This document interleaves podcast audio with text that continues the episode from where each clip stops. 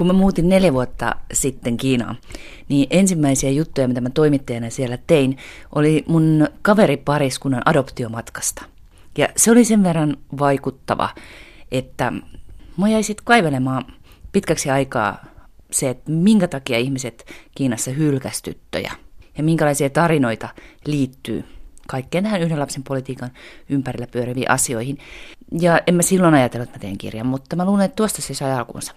Niin, sähän olet muutamankin artikkelin aiheesta kirjoittanut ja nehän tästä kirjasta myöskin löytyy. Mikä aiheessa loppujen lopuksi oli sun mielestä oikein erityisen kiinnostavaa? Varmaan ihan alusta lähtien se, että kun mä tajusin, että yhden lapsen politiikka on oikeastaan vaikuttanut ihan jokaiseen kiinalaiseen.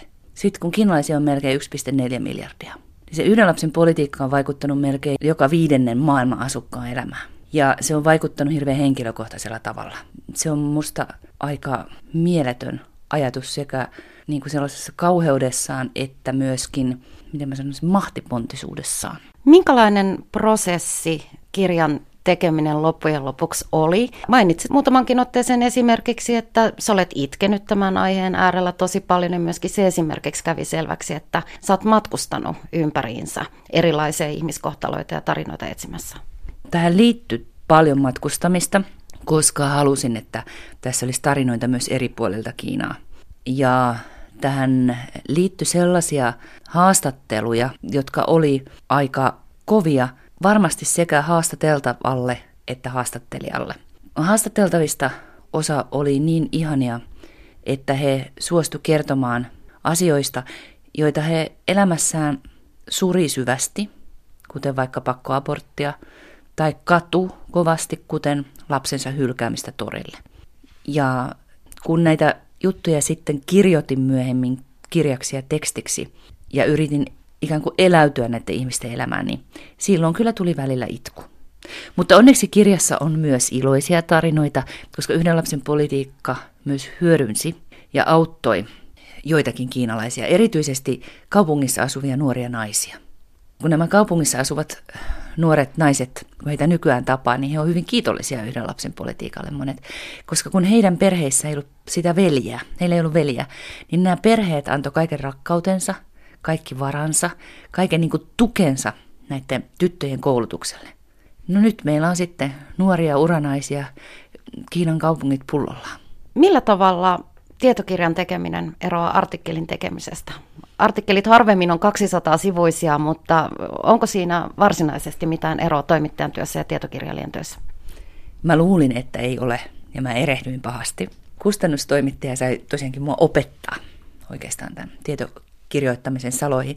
Kun lehtijuttuja tehdään, niin lehtijuttuja tehdään yleensä niin, että pitkiäkin juttuja, että sitä karsitaan kaikki mahdollinen pois, mikä ei ole täysin välttämätöntä niin kuin, että se jutun voi ymmärtää oikein, kaikki muu pois.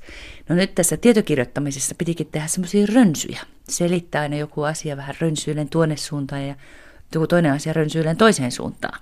No ei toi mun kirja nyt mikään hirveän rönsyilevä nytkään ole, mutta tuohon vähänkin rönsyilyyn, niin mä sain kyllä vähän opetella pois siitä lehtitoimittajan kirjoittamisesta. Mihin me tarvitaan tietokirjallisuutta? Me tarvitaan tietokirjallisuutta siihen, että me voidaan rauhassa hetkeksi pysähtyä aina jonkin asian äärelle niin, että me voidaan jäsentää maailmaa sitä kautta paremmin. Ja mä toivoisin, että myös tietokirjojen kautta ihmiset oppis ymmärrystä toisista ihmisistä – toisenlaisista maailmoista, toisenlaisista ajattelutavoista. Ja jos me ymmärretään toisiamme paremmin, niin maailma on aika paljon parempi ja rauhallisempi paikka.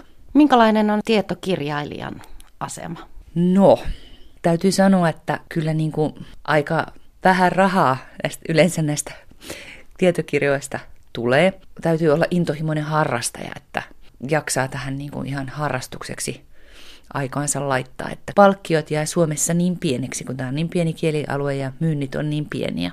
Ellei sitten satu olemaan hirveän hyvä tuuri apurahojen kanssa ja onnistuu sitä kautta sitten rahoittamaan. Oletko sä rahoittanut tämän kirjan tekemisen toimittajan töillä? Olen, ja mä olen itse asiassa rahoittanut tämän kirjan tekemisen mun mieheni selkänahasta.